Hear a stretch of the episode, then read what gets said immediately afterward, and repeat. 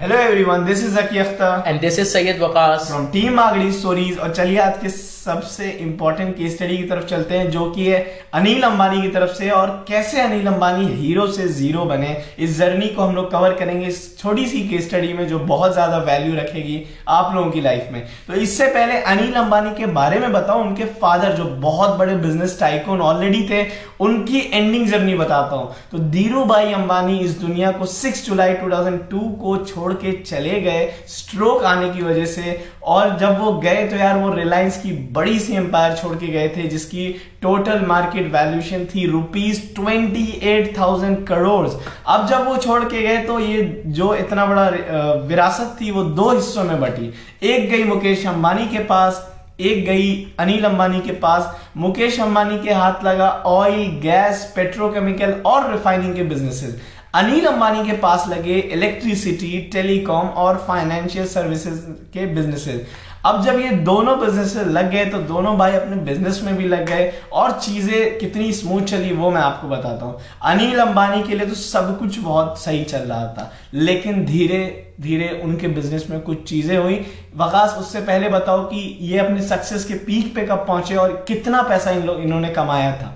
या जब ये अनिल अंबानी को सारी बिजनेसेस मिल गए थे रिलायंस के, तो things were going really fine for him. Like अपने उन्होंने उसके बाद काफ़ी सारे बिजनेसेस को एक्वायर किया, काफ़ी ज़्यादा बिजनेसेस को ख़रीदा, इवन उन्होंने अपना खुद का इंफ्रास्ट्रक्चर बिजनेस भी स्टार्ट कर दिया बहुत ही जल्दी। और दो हज़ार आठ में ही became the largest multiplex operator with seven hundred screens all over India. और इनका ये वाला भी बिजनेस काफ़ी ज़्यादा अच्छे से चल रहा था। और according to Forbes in two thousand eighteen he had a net worth of forty two billion dollars, जिसकी वजह से वो he became the sixth richest person in the world at that time.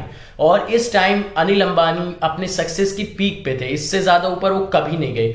इसके दो हज़ार आठ के बाद ही उनका उनकी नेटवर्थ, उनका एसेट्स, उनका बिजनेस हमेशा डाउन ही जाता रहा। उनकी बहुत सारी कंपनीज लॉस में आने लगी, उनके पास काफ़ी ज़्यादा डेट हो गया, तो वो उनकी बहुत सारी कंपनीज प्रॉफिटेबल नहीं रही। उसके काफ़ी बहुत सारे रीज़न थे, जैसे कि इन तो, in two thousand two in two thousand fourteen उनकी power companies and infrastructure companies के बाद काफ़ी काफ़ी ज़्यादा डेट हो गया। उनकी most of the companies losses में चली गई, जिनकी वजह से उन्हें काफ़ी सारे बिजनेस एसेट्स सेल करने पड़े। लेकिन सबसे बड़ा लॉस इनको दो हज़ार सोलह में हुआ, एक झटका उन्हें मिला।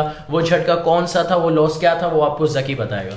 तो भाई दो हज़ार सोलह में ऐसे ही अनिल अंबानी की जिंदगी बिल्कुल नीचे नीचे जा रही थी, ग्राफ वाइज अब देखा जाए, ग्रोथ वाइज देखा जाए। लेकिन दो हज़ार सोलह शाम में हमारे मोटा भाई अंबानी यानी मुकेश अंबानी सर एंटर करते हैं टेलीकॉम बिजनेस के अंदर और लॉन्च करते हैं जियो।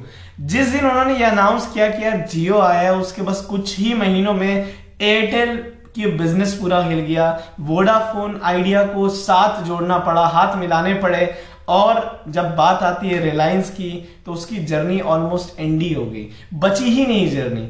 तो अब ये बताओ खास, चलो एयरटेल अभी भी जिंदा है, अभी भी एक बड़ी सी लॉस मेकिंग कंपनी है, बहुत सारा पैसा निकाल लूज कर रही है मार्केट के अंदर।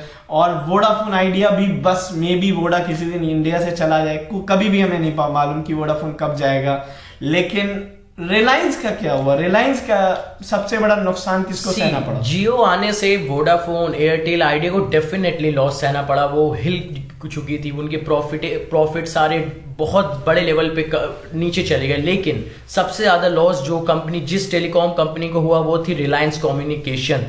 उस दिन दो हज़ार सोलह को जब मुकेश भाई आए, अनिल अंबानी का सबसे बड़ा लॉस, बिजनेस लॉस और सबसे ज़्यादा झटका तभी हुआ जब मुकेश अंबानी जियो लेके आए, क्योंकि उनका सबसे इम्पोर्टेंट बिजनेस एसेट जो था, उन बिकॉज उनकी सिक्स्टी सिक्स परसेंट स्टेक थी रिलायंस कम्युनिकेशन में, और जियो के आने की वजह से रिलायंस कम्युनिकेशन का पूरा बिजनेस ठप पड़ गया। उनके उनके सारे कस्टमर बेस कम होने लगे और उसकी पूरी प्रॉफिटेबिलिटी ख़त्म हो गई, और वो it became the biggest loss making company of Anil Ambani.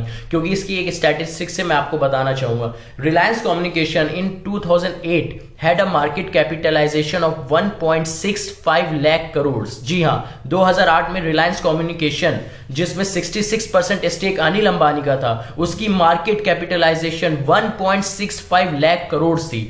और अब जब जियो आया, जब मुकेश अंबानी आए, दो हज़ार उन्नीस में रिलायंस कम्युनिकेशन ने अट्ठानवे percent of its value already lose कर दी है। और सिर्फ यही झटका नहीं था, जियो तो आया, खैर रिलायंस कम्युनिकेशन के साथ और भी सारी उनकी अनिल अंबानी की और भी बहुत सारी कंपनीज लॉस में जा रही थी, प्रॉफिट नहीं हो रहा था। लेकिन दो हज़ार उन्नीस में अनिल भाई को एक और झटका मिला जब सुप्रीम कोर्ट ने उन्हें वार्निंग दी कि उन्होंने जो रिलायंस कम्युनिकेशन का जो लोन था उनका बढ़ चुका था और वो पाँच सौ पचास करोड़ रुपीस वो करते थे गवर्नमेंट को, वो एरिक्सन को, जो वो दे नहीं पाए थे। तो इसलिए सुप्रीम कोर्ट ने उन्होंने सुप्रीम कोर्ट ने उन्हें एक लीगल नोटिस इशू किया कि if you fail to pay the loan you will be sent to jail. और but Anil Ambani said that no I don't have any money. Anil Ambani के पास उस टाइम दो हज़ार उन्नीस में वो मनी नहीं थे पे करने को, and he was about to go to jail. तब तब अनिल अंबानी की लाइफ में उन्हीं का भाई मुकेश भाई मुकेश भाई अंबानी हमारे आते हैं और उन्हें बचा लेते हैं, उनकी बेल करा देते हैं बाय पेइंग पाँच सौ पचास crore rupees to the to the Ericsson company which जिनको अनिल अंबानी ओ करते थे। तो मुकेश भाई ने तो बचा लिया। और इसी के साथ ये भी कहा जाता है कि मुकेश और अनिल अंबानी की फाइट अब मे बी एंड हो चुकी है, क्योंकि मुकेश अंबानी ने आके अनिल अंबानी की हेल्प करी थी, बेल कराया था। और इवन अब इसके एक और स्टैटिस्टिक्स से मैं आपको बताना चाहूँगा उनका करंट कंडीशन अनिल अंबानी का जो है कि इन दो हज़ार अठारह जो उनका टोटल डेट था वो था one point seven lakh crore. This is too much, this is like really really big amount that he. तभी तो वो दो हज़ार आठ में जब वो सिक्स रिचेस्ट पर्सन थे, आज वो नोबडी हैं, जब वो दो हज़ार आठ में वो हर एक बिजनेस मैगजीन्स में आते थे, बिजनेस बुक्स में आते थे, लोग उनसे सीखते थे, लोग उनकी कंपनी की केस स्टडीज बनाते थे। आज वो कुछ नहीं है, आज उनकी कोई वैल्यू नहीं है और आज उनके भाई की वैल्यू है। आज मुकेश अंबानी हर जगह छाए हुए हैं, अनिल अंबानी तो भूल से गए हैं। तो जकी आज बस ये बताओ कि रीसेंट अपडेट क्या है अनिल अंबानी की, जिसकी वजह से हमने ये केस स्टडी इस टाइम पे लाने की सोची। तो आप लोगों को ये बिल्कुल ताज्जुब होगा कि अचानक से ये केस स्टडी क्यों है। तो यार आज ही एक न्यूज़ आई अनिल अंबानी की तरफ से कि भाई अगर आप मेरी सारी शेयर होल्डिंग्स को बेच दो और उससे अगर पैसा निकाल लो तब भी मेरा डेट क्लियर नहीं होगा, तब भी मेरी लाइबिलिटीज क्लियर नहीं होगी, इतना मेरा कर्जा है और मेरी जो नेटवर्थ है यार एक्चुअली में जीरो है। अगर ये सारी चीज़ों को वो पे भी कर दें तब भी ना कर्जा पे होगा और नेटवर्थ भी जीरो है इनकी। तो आज ही ये न्यूज़ आई थी, आज ही उनका ये स्टेटमेंट आया था, इसीलिए हम लोगों ने सोचा यार कि इस न्यूज़ को कवर करें और आप लोगों को डीपली इसको बता सकें। होप आप लोगों को यार इस पॉडकास्ट में मज़ा आया हो, ये वैल्यूबल लगा हो, और इसी तरह कल के दिन यानी संडे के दिन आपको ये पॉडकास्ट मिलेगा एक और नए टॉपिक पे।